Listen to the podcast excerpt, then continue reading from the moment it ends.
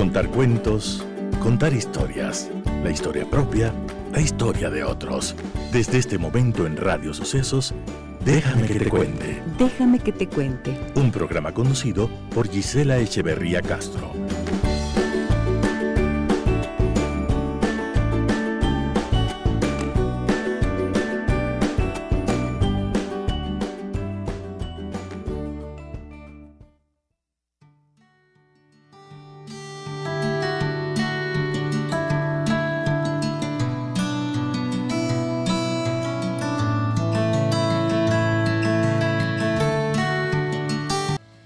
Mi Raíz es una compilación de pasillos tradicionales y contemporáneos que nace de la necesidad de reposicionar el género a través del uso de sonoridades presentes.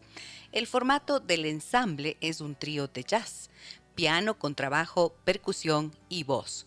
Mi Raíz fue grabado en vivo en los estudios del Museo Escuela del Pasillo e incluye un tema inédito del compositor y pianista Daniel Pacheco. La voz de ese disco es de María Isabel Albuja, que está con nosotros en esta mañana a propósito de que hoy, 1 de octubre, que se inicia este 10º mes del año, se nos acabó el año 2021, estará haciendo el lanzamiento de su álbum Mi Raíz.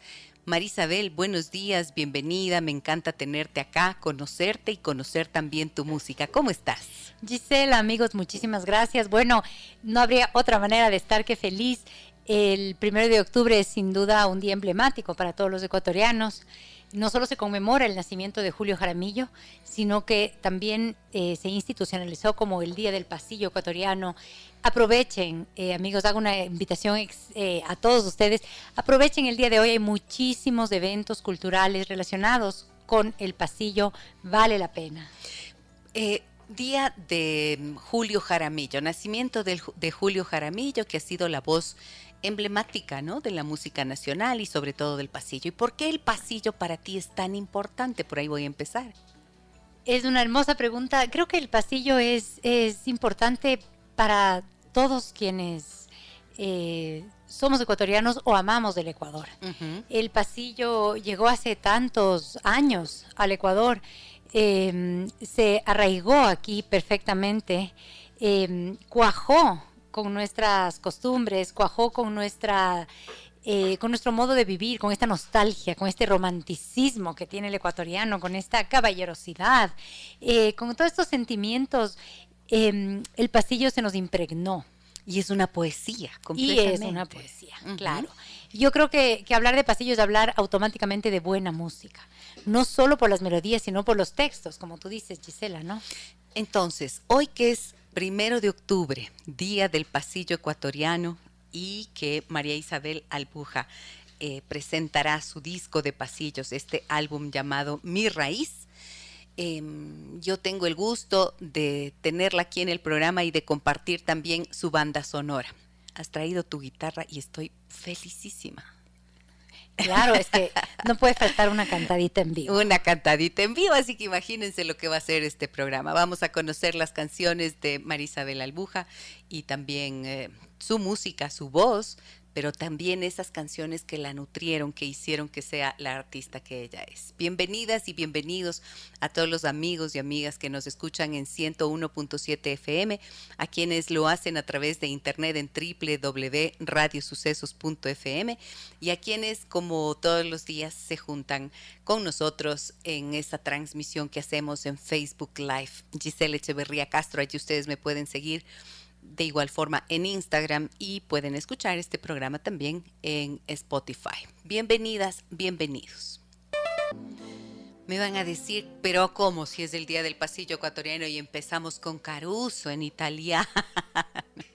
Bueno, porque es que los viernes ustedes saben que es de la banda sonora de mi vida y la banda sonora de la vida de artistas y de personalidades de nuestro país. Y este es uno de los temas de María Isabel. Entonces, cuéntame, ¿por qué elegiste Caruso para empezar la banda sonora de tu vida? Porque yo creo que Caruso tiene mucho que ver con toda mi trayectoria de música.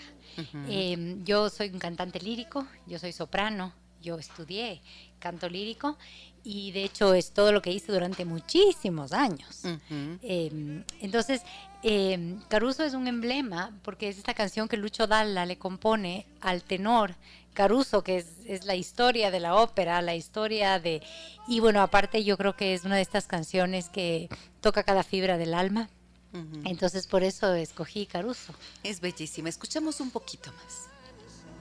Marisabel, eres cantante lírica. ¿Cómo fue que elegiste tú convertirte en cantante lírica? No sé, me encanta esta pregunta porque todo el mundo me la hace, hasta yo misma me la hago. No elegí yo. Yo creo que el canto te elige. Creo que la música, cuando naces, te escoge. Uh-huh. No encuentro otra explicación. En mi casa no se escuchaba ópera, no se escuchaba canto lírico, pero en cuanto yo oía un sonido similar, un sonido que se asemejaba al canto lírico, me trastornaba. O sea, yo sabía que eso quería hacer. Uh-huh. y yo sabía que yo de grande iba a hacer eso. Entonces, todo mi camino, digamos, toda mi trayectoria musical se construyó en base a eso, en base a que yo iba a educar mi voz para convertirme en una soprano y, bueno, gracias a Dios eso fue lo que logré hacer. ¿Y cuando eras pequeña ya cantabas desde chiquita? Sí, ¿desde qué edad empezaste a cantar? Yo tengo recuerdos ya en kinder. Antes no tengo recuerdos, pero tengo recuerdos en kinder, que yo cantaba y cantaba durísimo y que realmente yo necesitaba la clase que se me escuche por sobre todos mis compañeros. Ah, sí. Sí, o sea, para mí era de vida o muerte. Era de vida o muerte que me escojan para cantar en todo lo del colegio. O sea, para mí era realmente, como te digo, la música me puso aquí una estrella en la frente y dijo, esto es lo que tienes que hacer. Nunca consideré otra cosa para mí, uh-huh. Nunca.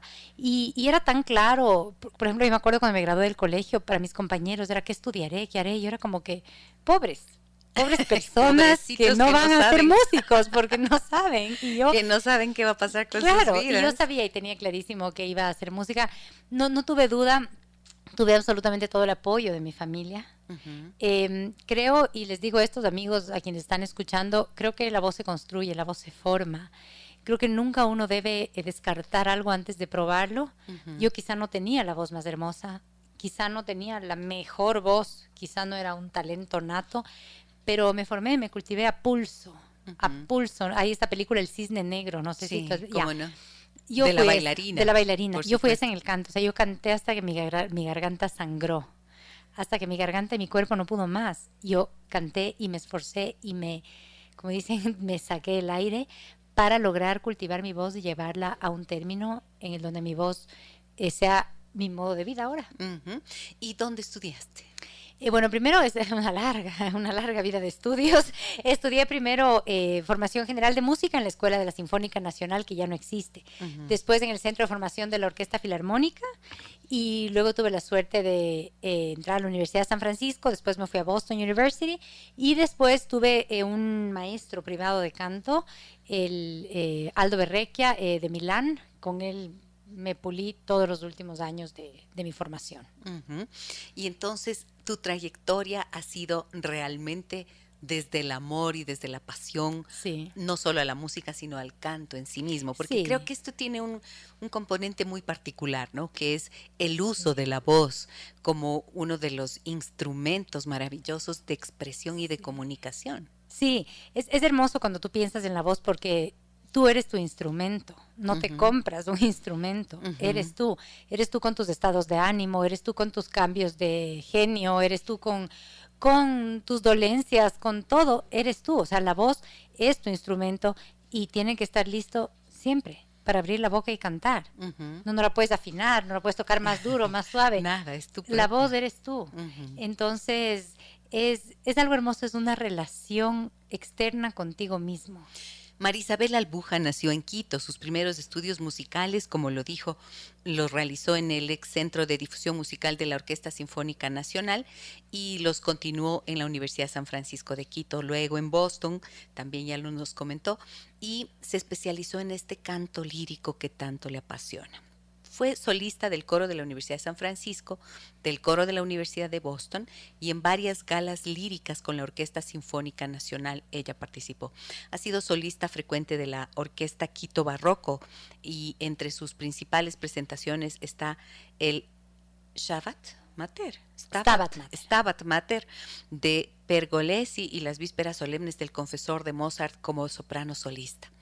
Yo pienso en esto y digo, a ver, si es que cantar es complicado en nuestro medio, cantar música lírica, ¿no es más aún hacerte un camino? Yo te diría que no. ¿Cómo ha sido para ti? Yo te diría que no, por una sencilla razón. Uh-huh. Si bien hay poca oferta, también no son tantos los cantantes líricos en el medio. Yeah. O sea, si sales a Europa hay una soprano debajo de cada piedra, entonces es como que ahí sí hay tantas. Yeah. Pero aquí en el Ecuador no somos tantos. Somos amigos, aquí en el Ecuador somos compañeros, uh-huh, y eso es bien lindo. Entonces es un grupo de músicos que hacemos música lírica. Nuestro espacio grande era el Teatro Sucre. Yo pude estar ahí muchísimos años, cantar muchísimas óperas. De hecho, no sé si ustedes recuerdan, tal vez tú, Gisela, hubo esta ópera maravillosa, Manuela y Bolívar. Sí, ¿cómo no? Bueno, yo fui Manuela en todas las temporadas.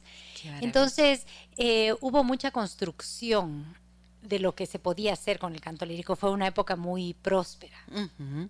Y ahora en este tiempo de pandemia, ¿cómo ha sido todo esto para ustedes? Ay, ha sido maravilloso. Porque sí, han podido hacer cosas, claro, han podido seguir trabajando. Sí, yo te diría que sí. No ha habido óperas, ni conciertos, ni nada masivo. Lógicamente todo está un poco cerrado. Pero creo que cada uno desde su trinchera, desde su casa. Lo lindo de ser músico es que no tienes un trabajo, no llegas a trabajar. Uh-huh. Entonces, cuando eres cantante, te levantas y dices, bueno, ¿y hoy día qué produzco? ¿Qué hago? ¿Qué canto? ¿Qué entrego? Entonces, yo sí realmente siento que este tiempo de pandemia fue especial. A muchos nos llevó a estudiar, a practicar cosas que no habíamos tenido el tiempo de practicar. Uh-huh. Entonces fue un regalo de tiempo. El tiempo se detuvo. Así fue. Y creo que para el que tiene la música es como que bueno tener tiempo disponible para poder... ¿Qué canciones saco? ¿Qué me invento? ¿Qué hago? Claro. Muy bien. Quiero que escuchemos la voz de María Isabel.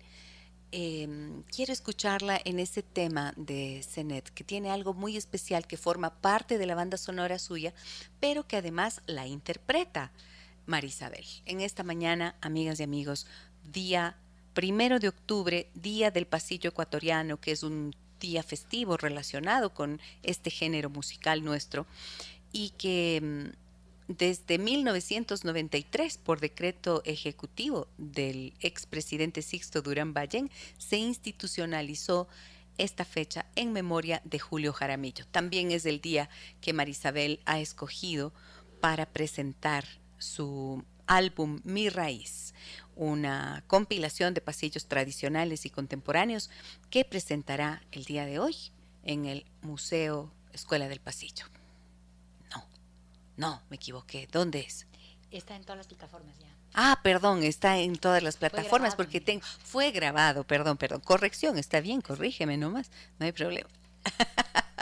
Vamos a escuchar la voz de María Isabel en esta mañana que nos acompaña. María Isabel Albuja. Qué belleza de voz, ahí se ve ese esfuerzo, ese trabajo, eso que dijiste, cómo... hasta que te sangre la garganta. Sí. Es que ese dominio que logras para hacer los altos, los bajos, los quiebres, yo no sé las palabras técnicas exactas, pero qué belleza. Déjame decirte que, qué linda, Gisela, que me parece un trabajo maravilloso y qué orgullo tener una voz como la tuya en nuestro país. Muchísimas gracias. Qué lindo. ¿Y esta canción por qué? La verdad te iba a decir, yo creo que cuando uno persigue lo que de verdad ama, el resultado solo puede ser bueno. Yo así siempre pienso eso, ¿no? Sí. ¿Por qué esta canción de Zenet? Yo me enamoro. Me gusta más en tu voz. Ajá, te dije en interno y te lo digo abiertamente. Yo me enamoro de las melodías, de las letras. No sé, hay canciones que me pasan desapercibidas. Y hay canciones que me hacen un clic y esté donde esté tengo que parar y decir, a ver, esto tengo que sacar, esto tengo que hacer una versión, esto tengo que cantar yo. Uh-huh. Y mientras no canto no estoy en paz. Uh-huh. Entonces esto me pasó con esta canción cuando oí un cover, no era la original de Zenet, uh-huh, era ya una versión. Dije, no, esto yo tengo que hacer mi versión. Es lo lindo de la música, ¿no? La música es generosa. Y la musicalización también es preciosa en esto que acabamos de escuchar. Sí, sí, es hermosísima. Como te decía, sí, tras bambalinas tengo la suerte de trabajar con estos músicos maravillosos, amigos, hermanos, como Daniel Pacheco, José Antonio Vaquero, Felipe Aizaga, Nicolás Espinosa. Son grandes, grandes músicos que logran plasmar exactamente lo que yo quiero y lo que yo pienso. Es como que yo te digo, hazme un diseño de una casa y ellos te traen la casa que has pensado exactamente. Es así. Qué maravilla. Ajá. Les cuento que María Isabel Albuja participó, en agosto del 2002, o sea, ya es un buen tiempo. Sí. Ganó el concurso Coro Mundial de Juventudes Musicales. Ay, sí, pero era chiquitita. Pues. Sí, pero ¿dónde fue eso? ¿Cómo fue? Cuéntame, porque es que esto es la historia del artista. Ajá. Juventudes Musicales es una organización mundial. Ajá. Que cada año, no sé si lo sigue haciendo, pero por la pandemia me supongo que no, forma un coro con un miembro de cada país del mundo. Ya. Y entonces hay unas audiciones y unos procesos de selección y todo mandas y es todo así. Yo odio los concursos, porque pienso que nadie es mejor que nadie, pero bueno, me tocó la suerte. Entonces mandé todo y claro, me avisaron que yo fui la seleccionada del Ecuador y yo casi me muero. Entonces durante, no acuerdo, un mes o dos, si 2 meses debe ser, te reúnes con todas las delegaciones y ensayas y luego sales a una gira de conciertos. A mí me tocó Estados Unidos, puede tocar cualquier país, cada año es un país sede. Wow. Ajá. Y esa experiencia. Hermosísima. ¿Qué edad tenías allí, Marisabel? No puedo decir, porque me van a calcular. Bueno, fue en el 2002. Era jovencísima, como les dije. Fue en el 2002. Y hasta ahora soy, o sea, que era casi una bebé. Ajá. Ajá. No, fue hermosísimo porque verás, o sea, ensayabas después por la noche en el bus. Todos salíamos y descansábamos, llegabas al siguiente sitio, desempacabas un poco, cantabas y después nuevamente a veces. O sea, el sueño del artista. Era el sueño, pues, o sea, la gira, el road trip de todo artista. Sí. Y además que era lindo porque era con gente de todo el mundo, más o menos todos de la misma edad. Es como entre los 16 y 20 años que tienes que tener para formar parte de esto. Y era súper lindo porque todos estábamos en lo mismo, ¿no? Uh-huh. Y te pregunto esto, de todas las óperas en las que tú has trabajado, ¿no es cierto? Mm. A ver, en el estreno mundial de la ópera Manuela y Bolívar, de Diego Luzuriaga, y todas las reposiciones, tú nos dijiste que estuviste allí. ¿Cómo fue para ti ser Manuela? ¿Qué te enamoró de ese personaje? Qué bestia, o sea, ¿qué pasó contigo interpretando a nuestra Manuela? Primero para mí fue, te diría, apoteósico, porque creo que es la primera ópera a la que realmente todo el país volteó los ojos. Uh-huh. Porque la ópera es un género lejano a los ecuatorianos. Claro, o sea, hay que decirlo. La verdad, o sea, si vos estás en Italia, hasta el panadero canta ópera, pero si tú estás aquí en Ecuador, nadie. Uh-huh. ¿Sí?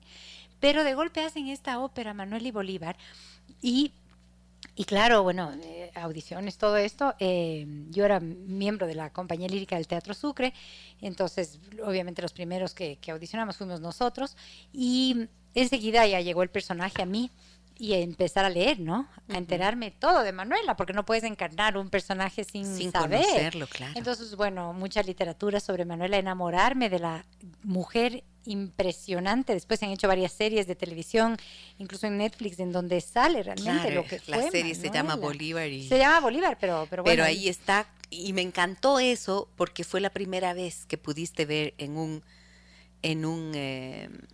producto comunicacional, en una serie televisiva, un pedazo de nuestra historia encarnada en esta maravillosa mujer nuestra. Y esta mujer que se fue contra todo, que se salió de su familia, que se le dejó al marido, que le siguió prácticamente a Bolívar en todos sus trayectos, en todas sus batallas, pero no solo por él. Yo no diría la Manuela sumisa a un hombre ni enamorada, la Manuela deseosa de la libertad. La Manuela guerrera, pues, sí, la claro. Manuela rebelde en esencia y que además tiene un papel protagónico antes de conocerle a Bolívar. Por supuesto, la Manuela que organizaba las reuniones, la Manuela que ya luchaba desde siempre por esta libertad. Es la Manuela que nos marcó el camino a tantas mujeres de ahora. Uh-huh. En el 099-556-3990 me dicen, maravillosa la voz de María Isabel. Gracias. Qué lujo escucharla en tu programa, Gise. Me encantan los viernes de banda sonora. Soy Esther. Muchas gracias, Esther. Andrea dice, qué hermosa voz, no la conocía, no sabía que teníamos una artista que cante como ella. Que gracias, Gise, por traernos este regalo en esta mañana de banda sonora. Qué lindo, muchísimas gracias. Me da muchísimo gusto tenerte aquí, María Isabel. Vamos con algo más de música. El siguiente tema que tenemos es uno de los que forman parte de la banda sonora de María Isabel Albuja en esta mañana. Lucía. La inmortal Lucía del inmortal Joan Manuel Serrat. Así es, interpretada por tantos maravillosos cantantes. Canta un pedacito así. Claro. A ver, bájale, Vini, para escuchar. Vuela esta canción para ti, Lucía, la más bella historia de amor que tuve y tendré.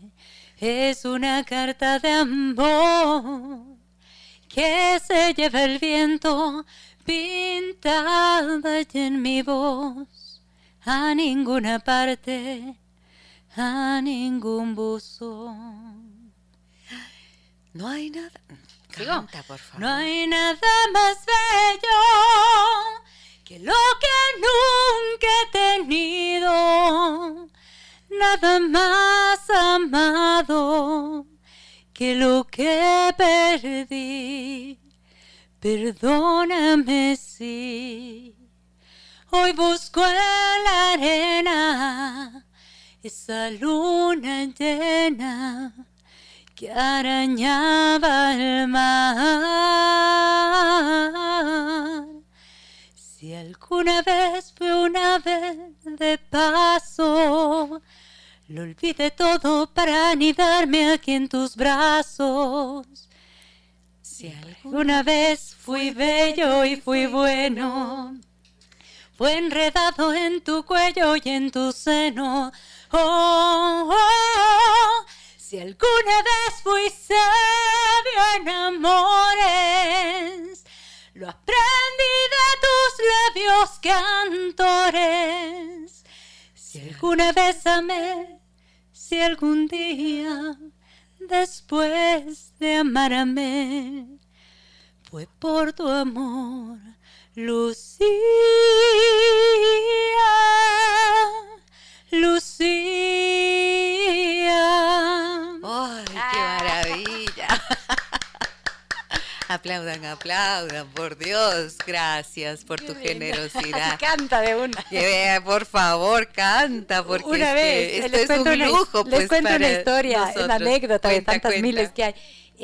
Vino un contratenor, que es, digamos, la voz más exquisita de la ópera, uh-huh. que son, para quienes no conozcan, son estos hombres que cantan como soprano. Ajá. Que bueno, en la época barroca se llamaban castrati, que ya, pero ahora a nadie ya le... A nadie le castran. Le castran, perdón, sino que simplemente son voces que se desarrollan en tonos agudos, idéntico al de la mujer, ¿no? Uh-huh. Pero extremadamente delicadas. Y vino este Angelo Manzotti a hacer un show conmigo en el Teatro Sucre, un espectáculo, y claro, todas las medios así, deseosos, 7 de la mañana, Teleamazonas, Angelo Manzotti, o no me acuerdo qué canal, y el entrevistador le dice, bueno, canta. Y les queda como, yo voy a cantar a esta hora aquí. ¿Qué te pasa? Por favor, la nota más baja y la más alta que puedas hacer. Y Ángelo, claro, no le recogió tan, que solo se levantó y se fue. Yo ese día aprendí una cosa súper importante, y es, no importa la hora, tienes que cantar. Porque la gente no viene a verte la cara ni a oír lo que has hecho, sino a oír. A escucharte. Pero además, qué hermosa voz tienes. Ahí se ve el trabajo, ahí se ve. Justamente cuando cantas así a capela, ¿no es cierto? Ahí es donde se ve la voz realmente. Y estaba pensando mientras te escuchaba, qué horror la música, cómo se ha deteriorado ahora. Y cómo cualquiera que medio le ponen un, no sé, 3 notas ahí y luego... un poco una cantidad de arreglos que te permite ahora hacer la tecnología, pero la voz auténtica, el trabajo del canto, ¿Cómo ves tú ahora esto? Porque hay un deterioro, yo veo, ¿no? Es muy interesante lo que mencionas. Bueno, yo pienso que entrar en el mainstream de la música, es decir, entrar en este giro que es lo que nos bombardea ahora de música, que pones cualquier... en todo lado está esta música, uh-huh. Es venderse, y no te digo que no admiro a cada uno de los artistas y de los cantantes y de los músicos que está en estas producciones.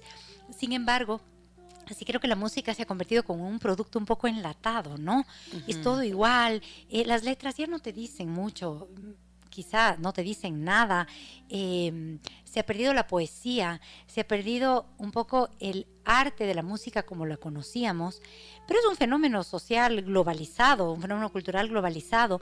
La industria de la música ha dado el giro hacia allá y es imposible echar atrás. Por eso a mí me encanta, hay gente que me dice, pero ¿por qué no haces tus canciones? Y de esto, a mí me encanta hacer covers porque sabes lo que hago a través de los covers, rescato las canciones que realmente para mí significan algo, estas canciones que trascienden, que no importa el tiempo, uh-huh. las puedes seguir escuchando hasta la muerte. Claro, exactamente, por la calidad, por la poesía, sí. por la composición, sí. por todo. Escuchemos una más de estas que nos ha traído María Isabel Albuja en su voz en esta mañana, antes de que pasemos a compartir algo del pasillo y de este pasillo, de este álbum, Mi Raíz, que ella presenta hoy. Otra vez voy a decir, wow. No, le contaba a Gisela, amigos queridos, mis grabaciones la mayoría son en directo, no son en estudio. Yo siento, no sé cómo lo sienten otros. En directo, o sea, esto era en directo. En vivo, sí, por favor, sí. Yo quiero verte, te estoy diciendo. Sí. Y bueno, tenemos que hacerles la invitación. Ya les vamos a hacer la invitación, solamente les cuento, a mí yo siento que cuando me meto en la cabina y el estudio y el micrófono y todo tan cerrado, es como que, no sé, viene esta máquina malvada y se me traga mi voz. En cambio, cuando estamos en vivo es cuando sale, entonces grabo cosas en vivo y luego las postproducimos para tener. Uh-huh. Jaime dice, primera vez que conozco a esta bella soprano, María Isabel, y su hermosa voz debe ser difundida para que el público culto la conozca. Bueno, culto y no culto, porque a la final todos merecemos. Es un público culto, ¿no? O sea, solamente el que tiene la sensibilidad para escuchar sí. y apreciar lo que es bello. Andrés dice, qué maravilla, Llorona. Charito dice, hermosa voz que viaja directamente al alma. Felicidades, María Isabel. También dice, qué belleza, buen día. Qué belleza, buen día. Ajá, y acá me decían algo más. ¿Dónde está? Felicidades por este gran programa, me encanta escucharla. Saludos a la invitada, soy Francisco. Wow, dice, qué deleite escuchar a María Isabel, felicitaciones. Déjame que te cuente que te escucho todos los días, dice. Pero los viernes son mis favoritos para terminar la semana, soy Pamela. Gracias, Pamela, gracias a todos ustedes. 099-556-3990, ese es nuestro número de contacto. Voy a ir brevemente, rapidísimamente, vamos a ir a una pausa. Vini, me dice que no, que siga nomás, que ya todo bien, que estamos aquí fascinados con la música, entonces que no. Les vamos a hacer la invitación a las personas que nos escuchan, María Isabel. Sí, por supuesto. Esta noche, entre los varios eventos que les conté que hay por el Día del Pasillo, que vale sí. la pena la oferta cultural de nuestra ciudad, yo estaré participando en uno que es la Gala del Pasillo en el Teatro Capitol. Ya ves. La entrada es libre, ustedes pueden descargarse un pase en la página del Teatro Capitol, o si no simplemente llegar hasta llenar aforo. El Teatro Capitol es el que queda ubicado frente a la Alameda, uh-huh. emblemático teatro de nuestra capital. Estaré ahí junto con el tenor Marlon Valverde y algunos artistas invitados. Sin duda es lindo ver música en vivo después de tanto tiempo de encierro, sí, que haya una sí. oferta. Por eso les digo que es un lujo, pues, que María Isabel nos cante aquí en vivo, además yo que soy apasionada de la música. Sí. Bueno, quiero escuchar algo más y quiero que me cuentes algo. Estábamos hablando de Manuela, uh-huh. y tú interpretas al personaje, uh-huh. te metes en su historia, en su vida, para poder interpretarlo uh-huh. apropiadamente. ¿Y qué aprendiste de ella? ¿Qué sentiste que tenía que ver contigo este personaje? Porque por algo te debe haber caído sí. en las manos, que tú seas quien sí, la interpretara. Sí. Yo creo que me calzó en el alma. Me calzó en el alma el anhelo de libertad, de hacer lo que verdaderamente quieres. Uh-huh. Y de que no importe lo que la gente pueda decir o pueda pensar. A veces nos quedamos en el que dirán, uh-huh. en el vivir para complacer. Y yo creo que eso, ¿no? El realmente hacer lo que deseas hacer salir adelante del modo que deseas salir adelante y conseguir lo que quieres conseguir en la vida. Uh-huh. ¿Y qué fue lo más difícil de interpretarla? ¿Tuviste alguna barrera por allí? Sí, por supuesto. Pienso que lo más difícil, porque en algunas óperas se combinan textos hablados, uh-huh, no solo se canta. Entonces tú tienes que pensar que son 2 horas y media o 3 horas cantando y cantando y cantando, mientras también tienes que hablar. El cantante de ópera no utiliza micrófono. La voz lírica es una voz que se educa para traspasar con tu sonido el de la orquesta y llegar a llenar la sala del teatro. Wow. Entonces, la proyección de la voz. La proyección de la voz en los textos hablados, te diría yo, fue lo que más me costó, porque no puedes sonar impostado, no puedes ir a hablar así, Bolívar, no, pues, o sea, tienes que ser como muy, Bolívar, pero esa voz es una voz que desgasta el momento de, sobre todo cuando te emocionas y gritas y basta, y estas cosas, y luego cantar dulcísimo y hermosísimo, te diría que eso fue lo que más me costó. Uh-huh. Y tienes por allí una historia bien hermosa.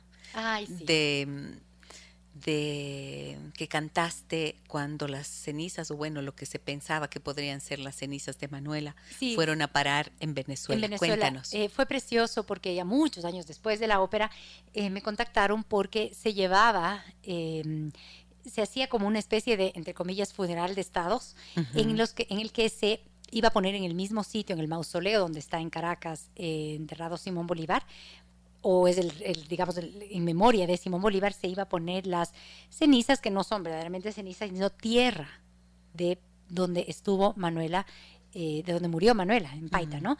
Entonces, se llevó esta tierra y me pidieron si yo podía ir y cantar 2 arias de la ópera Manuela y Bolívar con la Orquesta Sinfónica del Maestro Abreu, con la Simón Bolívar, que es una orquesta emblemática, ¿no? Uh-huh. En Caracas, y fue un viaje súper lindo, fue súper conmovedor porque... y una ecuatoriana cantando. Sí, aquí. No, y era escalofriante porque era simplemente escalofriante, el monumento es maravilloso, y luego la música, la Orquesta Sinfónica, Simón Bolívar, todo era... hermosísimo. Precioso. ¿Y qué cantaste?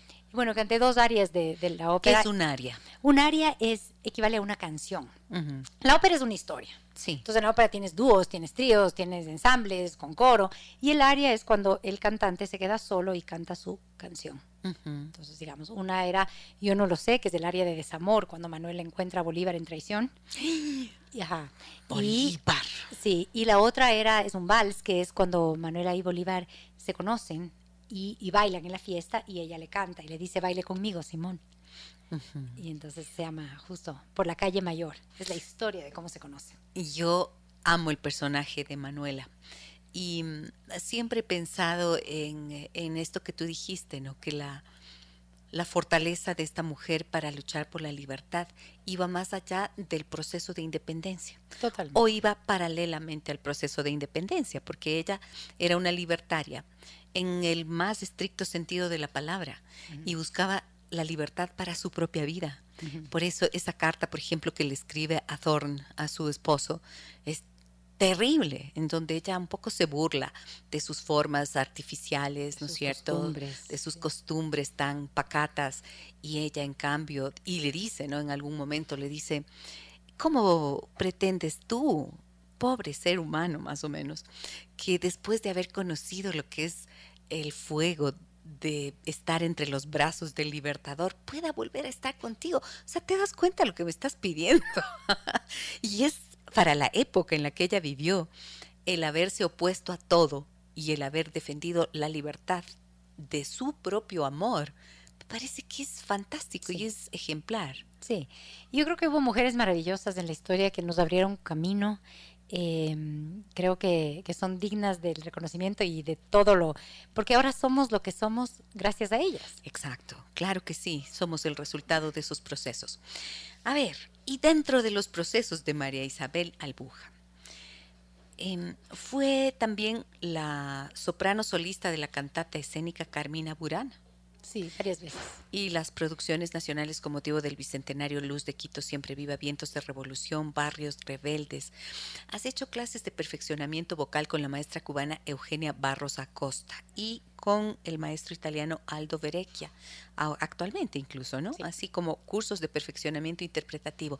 O sea, estoy pensando, esto, como en todo buen profesional, es un entrenamiento que no se acaba nunca. Claro, no se acaba nunca. De hecho, yo trato, bueno, en la pandemia fue un parón, pero trato de salir una o dos veces al año porque es como el fútbol, ¿no? Uh-huh. El jugador que está sentado en la banca no juega, tienes que seguir y seguir y seguir, no hay un día de descanso. Lo mismo con el canto, tienes que seguir y tú no te oyes.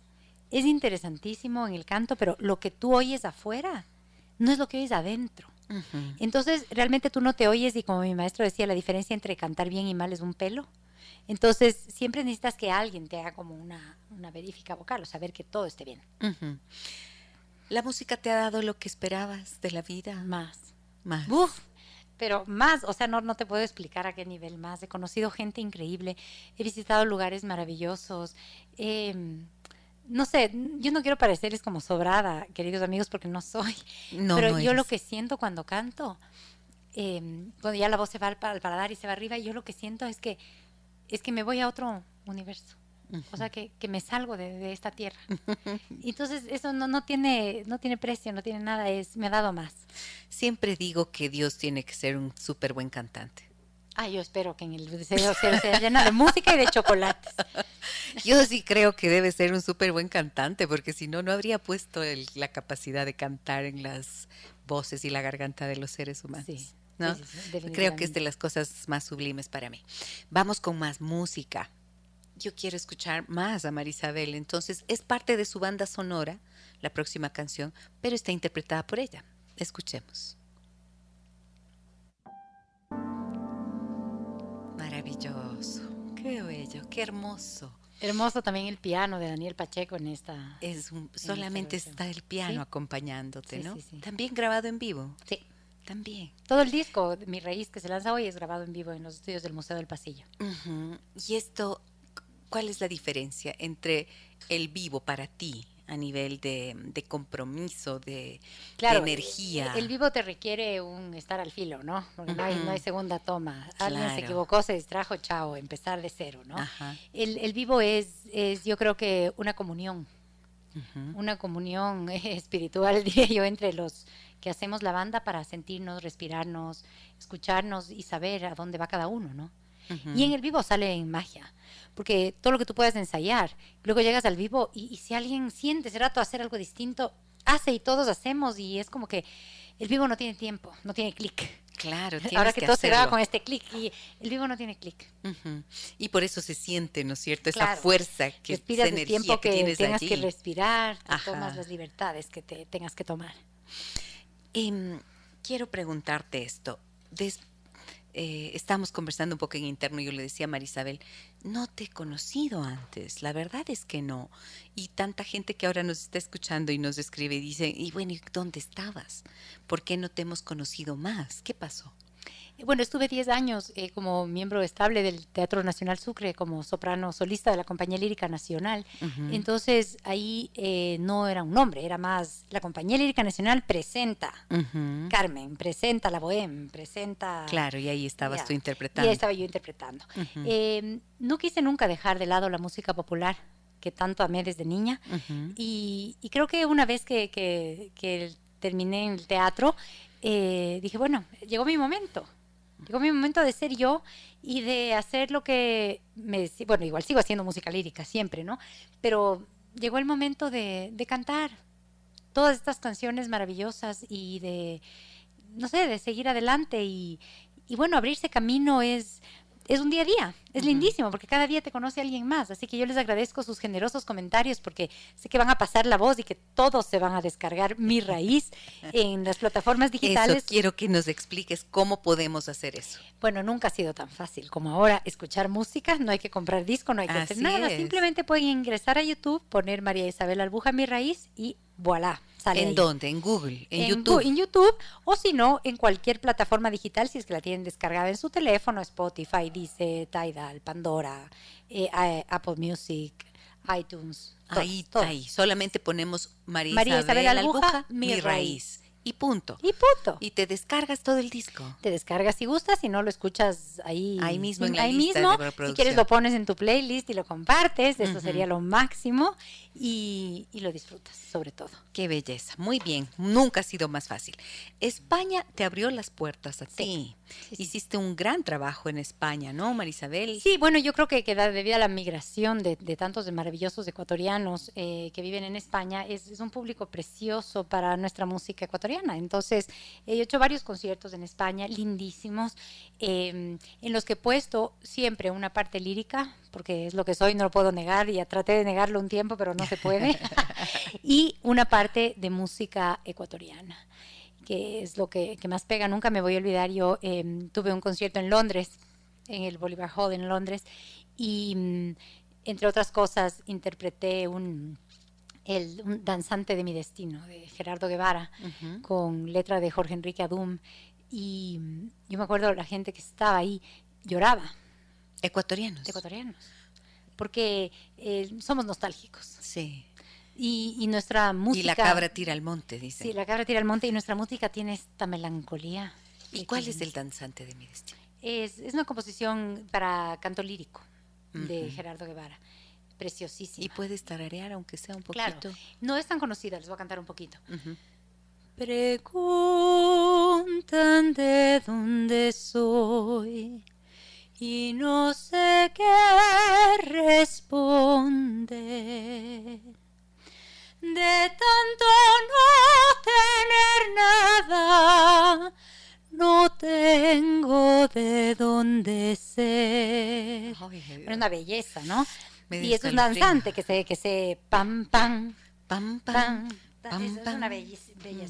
Entonces te digo, llevando esta música que no es conocida, que es como yo, desconocida, a escenarios donde, es increíble ver el efecto que esto tiene en el público. Por eso yo siempre pienso con mucha luz en mi futuro, porque digo, hay tanta música desconocida, hay tanto público al que esa música no ha llegado. Está todo por hacer. Hay muchísimo por hacer y por supuesto hay un montón de oídos y corazones que están ávidos de tener acceso a esas posibilidades musicales. En mayo de 2011 ofreciste una gala lírica en el Teatro Ateneo de Madrid. Sí. ¿Y eso? Preciosísimo. Y fue súper lindo porque justo te decía, puse eso y puse un poco de pasillo y al final incluso puse una composición de Cristian Mejía que en quichua. Y la gente se acercaba y me decía, todo fue lindo, españoles, ¿no? Pero cuando cantaste en quichua, te transformaste. Y yo decía, porque en verdad el quichua es una lengua dulce. Nosotros somos gente dulce. El ecuatoriano es dulce, es bien, bien cariñoso, bien lindo. Y cuando tú cantas en quichua, es como que toda esa dulzura sale en la voz. Y fíjate, fue lo que más me impactó. Es verdad, cambia la voz, ¿no? Dependiendo del idioma en el que estás. Sí, claro. Ajá. Claro, porque las consonantes y las vocales van proyectadas de distinta manera. Siempre he pensado en eso, ¿de qué dependerá? De la proyección de las consonantes y vocales, por ejemplo, los asiáticos, de todo aquí arriba, aquí nasal. Claro, el idioma, hay idiomas más guturales y hay idiomas tan perfectos como el quichua para cantar. Y también he pensado por qué, y tal vez tú me puedes explicar, porque tú has sido maestra de fundamentos de canto y técnica vocal en la Universidad de San Francisco, y tal vez tú me puedes sacar de la duda, de esta duda que he tenido siempre. No sé si te das cuenta, o si lo has tenido en cuenta. Por ejemplo, las voces de las mujeres argentinas, mayoritariamente son voces un poco más fuertes, más duras, más ásperas quizás. En cambio, mira que en Chile el tono es mucho más dulce, más cantadito, así. Sí, bueno, es una forma de hablar. ¿De qué depende? ¿Tiene que ver con la parte fonatoria? Que depende también, es un poco fisiológico primero. Sí. Obviamente en Ecuador no vas a encontrar voces muy de mujer, muy profundas y muy graves. Ajá. En los países nórdicos muchísimas. Es una cosa del clima, de la genética. Pero también es la tradición heredada, ¿no? Tú hablas como oíste hablar. Entonces, si tu mamá era un mujerón y te hablaba así, pues tú vas a hablar probablemente así. Si tu mamá era una mujer que hablaba dulce, tú probablemente hablabas dulce porque aprendemos por imitación. Entonces, yo pienso es eso, ¿no? Ok. Ahora bien, vas a tocar un poquito ahora sí. Sí, pero voy a necesitar una computadora. Que me prestes un segundo tu computadora. ¿Se puede? Un segundo la computadora. Entonces vamos a escuchar una más de la banda sonora de María Isabel Albuja mientras preparamos para que ella pueda tocarnos en vivo con su guitarra. Quédense allí porque esto es maravilloso. Escuchemos. Los viernes son de banda sonora y yo soy feliz. La verdad es que soy tan feliz escuchando música que creo que tiene algo especial. Y hoy la voz de María Isabel Albuja me ha regalado una mañana preciosa porque su canto, su técnica vocal, esa sensibilidad y la profundidad de la voz, cómo cantas. Gracias. Me encanta conocerte, María Isabel, y que vengas y que hayas venido aquí para compartir con nosotros tu música. Bueno, ahora vamos a escucharla en vivo. Acuérdense, esta noche, aquí me estaban preguntando, esta noche hay un evento importante en el Teatro Capitol. El Teatro Capitol, me piden la gala que repitamos del pasillo. Claro, la información. Sí. Teatro Capitol, la gala del pasillo, esta noche a las 8 de la noche estaremos varios artistas. La entrada es gratuita. Pueden descargarse un pase para más seguridad en la página oficial del Teatro Capitol y si no, simplemente llegar hasta que completara aforo.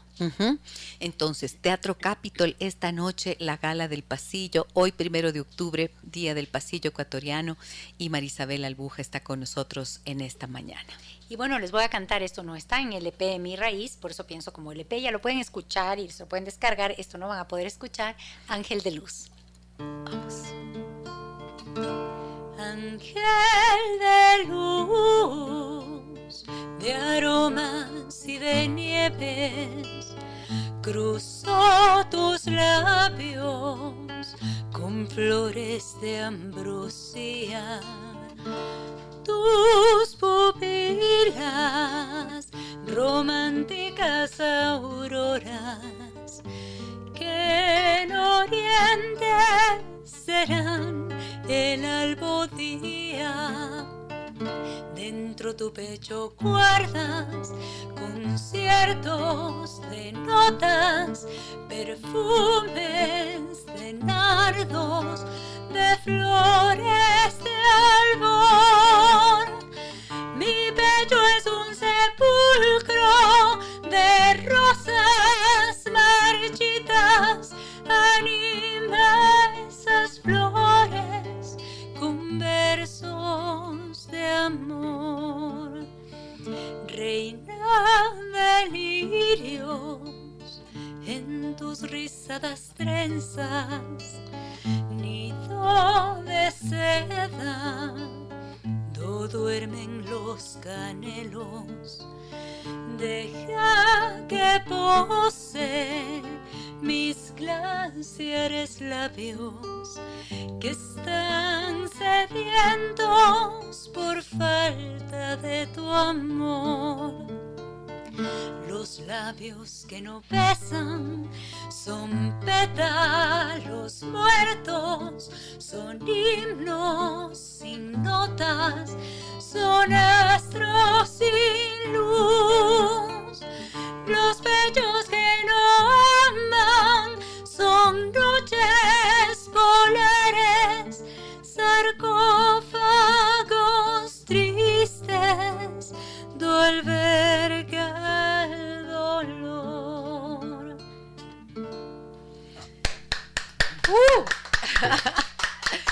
¡Qué bello! ¡Qué belleza! Muchas gracias. Muchas gracias a ustedes. ¡Qué hermosa voz, María Isabel! Muchas gracias. Miren ustedes, María Isabel va a estar esta noche en el Teatro Capitol junto a otros artistas en la Gala del Pasillo. La entrada es gratuita. Y claro, será hasta completar el aforo del teatro, por lo tanto, si es que quieren asegurarse, es importantísimo que puedan ir tempranito, es a las 8 de la noche. Sí.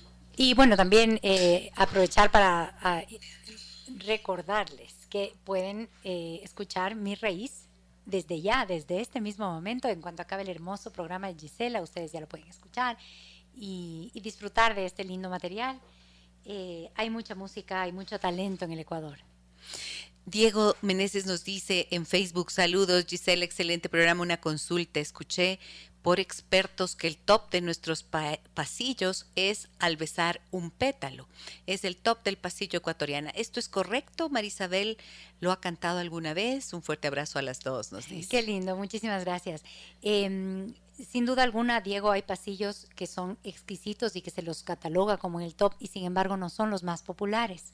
Es una deuda pendiente, gracias, no lo he cantado, pero voy a hacerlo. Me encanta cuando me cuentan de música que yo no conocía, porque es un reto y es un deber y es una obligación el difundirla. Uh-huh.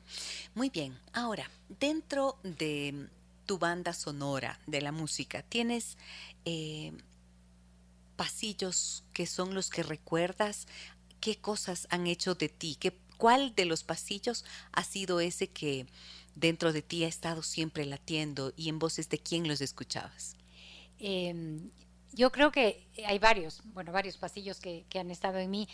Como decía yo en otras entrevistas y digo siempre, no, en mi casa no éramos grandes escuchadores de música, uh-huh, creo yo. Pero mi abuela cantaba. Y yo le escuchaba a ella cantar los pasillos. Uh-huh. Entonces puedo decir que en voz de mi abuela María yo escuché lindísimos pasillos.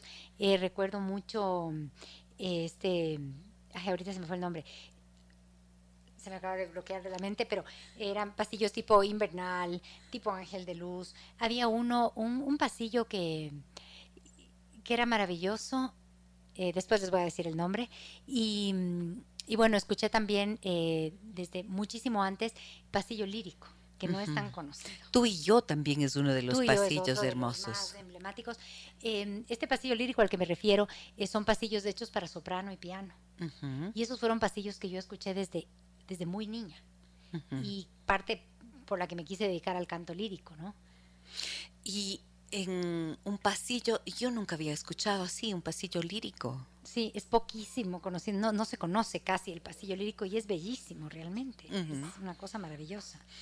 Tenemos más música de la banda sonora de María Isabel Albuja en esta mañana y estamos escuchando. Un encanto deleitarnos con su voz en esta mañana, me dicen en los mensajes. Felicidades a la invitada, mi admiración y respeto. Soy Cristina, fantástico, también dice por aquí Santiago. Maravillosa interpretación de María Isabel, por favor, que cante La Llorona en vivo. Ya cantó, pues. Tampoco le usemos. Saludos a todo el equipo, soy Santiago, nos dice. Diego dice... Andrés dice, wow, me imagino Carmina Burana, es una cantata extraordinaria, me imagino dirigida por la maestra Andrea Vela y cantada por María Isabel para no olvidar jamás. Un sueño. ¿Has cantado con la dirección de Andrea? Sí. Hace poco estuvo también por aquí en la banda sonora y nos trajo su música. Muy bien, quiero preguntarte, ¿qué es lo que viene ahora en tu carrera? ¿Qué es con este EP? Explica qué es un EP, por favor. Sí, un EP es facilísimo. Antes había el LP, el long play, de 12 canciones que le dabas la vuelta. Sí. De la que te comprabas y no oías nunca las 12 canciones, oías una o dos, que eran las buenas del LP. Ajá. El EP es una compilación de, digamos, las canciones que oirías del LP. Son 5 o 6 canciones máximo. Ajá. Con la globalización, con la inmediatez, nadie te escucha 12 canciones seguidas de un mismo artista, nadie. Uh-huh. Entonces, ahora toda la industria de la música se basa en EPs. Ya, ok. Y entonces, es importante que si a ustedes en esta mañana les interesa tener esta producción musical de María Isabel Albuja, que nos ha compartido generosamente, puedan ingresar a cualquier plataforma. Por ejemplo, Spotify, que nosotros les decimos, allí busquen nuestro programa también y vuelvan a escuchar. Pueden hacer allí, poner el nombre de María Isabel Albuja y poner Mi Raíz. Y con eso ya pueden escuchar y disfrutar de su fantástica voz. ¿Qué te decía? ¿Qué es entonces lo que viene ahora a continuación? A ver, no, acá yo quiero compartirles algo más de lo que ella ha trabajado. Música popular desde el 2015, ¿no es cierto? Sí. Y recitales sacros en los festivales de música sacra han sido parte de tu trabajo. Has compartido escenarios con grupos como el Ensamble Umbría de Italia y el Cuarteto de Mandolinas Italiano. Y en el 2018 fuiste parte de Expópera de Panamá y actuaste como solista invitada. Sí. O sea que es verdad eso que dijiste. que la música te ha dado mucho. Uy, sí, y más de lo que imaginaste. Sí. Y bueno, lo que viene ahora a mí me encanta cada día. Al final del día siempre pienso que cada día es un regalo y que qué lindo, ¿no?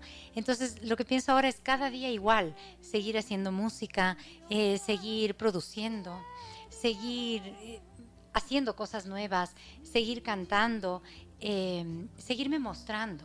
Es lindo cuando me encanta, me dicen, no te conocía, qué bueno. Eso quiere decir que tengo todavía mucho trabajo por hacer. Tienes mucho todavía por hacer. Tengo todavía mucho campo por sembrar. Y esto, bueno, en diciembre sacaré otro EP de Navidad. Uh-huh. Saqué uno el año pasado, este año lanzaré otro y quiero continuar con la música ecuatoriana. Es decir, este es un primer trabajo de varios que quiero hacer. Me parece que es un estupendo aporte el que vas a hacer a la conservación de la música ecuatoriana. Creo que es tan importante porque además la renovación, ¿no es cierto?, que implica, es como marcar ciertas épocas de la música. Salir de estas grabaciones tan antiguas, claro, que nos evocan una cosa que no es. Uh-huh. El pasillo no es para viejos, no es música antigua, simplemente las grabaciones se quedaron atrás. Claro. Entonces, el seguir produciendo, el seguir lanzando esto en los medios de comunicación y en las plataformas digitales para que se mantenga vigente. Sonia Vázquez me dice, desde Cuenca, dice, buenos días, un aplauso para la invitada. Gracias. Y Carmita dice, gracias por este viernes de banda sonora, qué hermoso escuchar a María Isabel y conocerla. Felicitaciones por el programa. Muchísimas gracias a todos ustedes. Algo más que quisiera decirte es que siempre yo respeto muchísimo el trabajo de los músicos, porque es, creo que no es nada sencillo seguir el latido del corazón, y el talento que habita en la persona puede ser traicionado fácilmente. ¿Cómo has hecho tú para ser leal a ti misma? Yo creo que no he tenido otra opción. Creo que la música canta tan fuerte que no hay opción. O sea, una vez estaba yo con Damiano, con Fernando Proaño, gran músico ecuatoriano, queridísimo por toda la gente, y yo le decía, Damiano, ¿qué hago en este punto de mi vida? ¿Me conseguiré un trabajo? Dice, pero qué bestia, tengo que hacer un trabajo, pero no sé hacer nada. Yo digo, solo he cantado toda la vida. Y me decía, ser músico es tener la libertad y el derecho de un día no tener, aunque sea para comer, pero no traicionarte. Uh-huh. No traicionarte. O sea, no decir, bueno, me voy a una oficina. Alguna vez, hace miles de años, estuve tentada a hacerlo. Y ese día dije, no, ¿por qué? ¿Por qué si tengo todo para hacer de mí misma mi trabajo? Uh-huh. Y me duró 20 minutos ese pensamiento y seguí adelante. Y entonces has podido honrar ese compromiso. Yo creo que sí. Y también enseñas.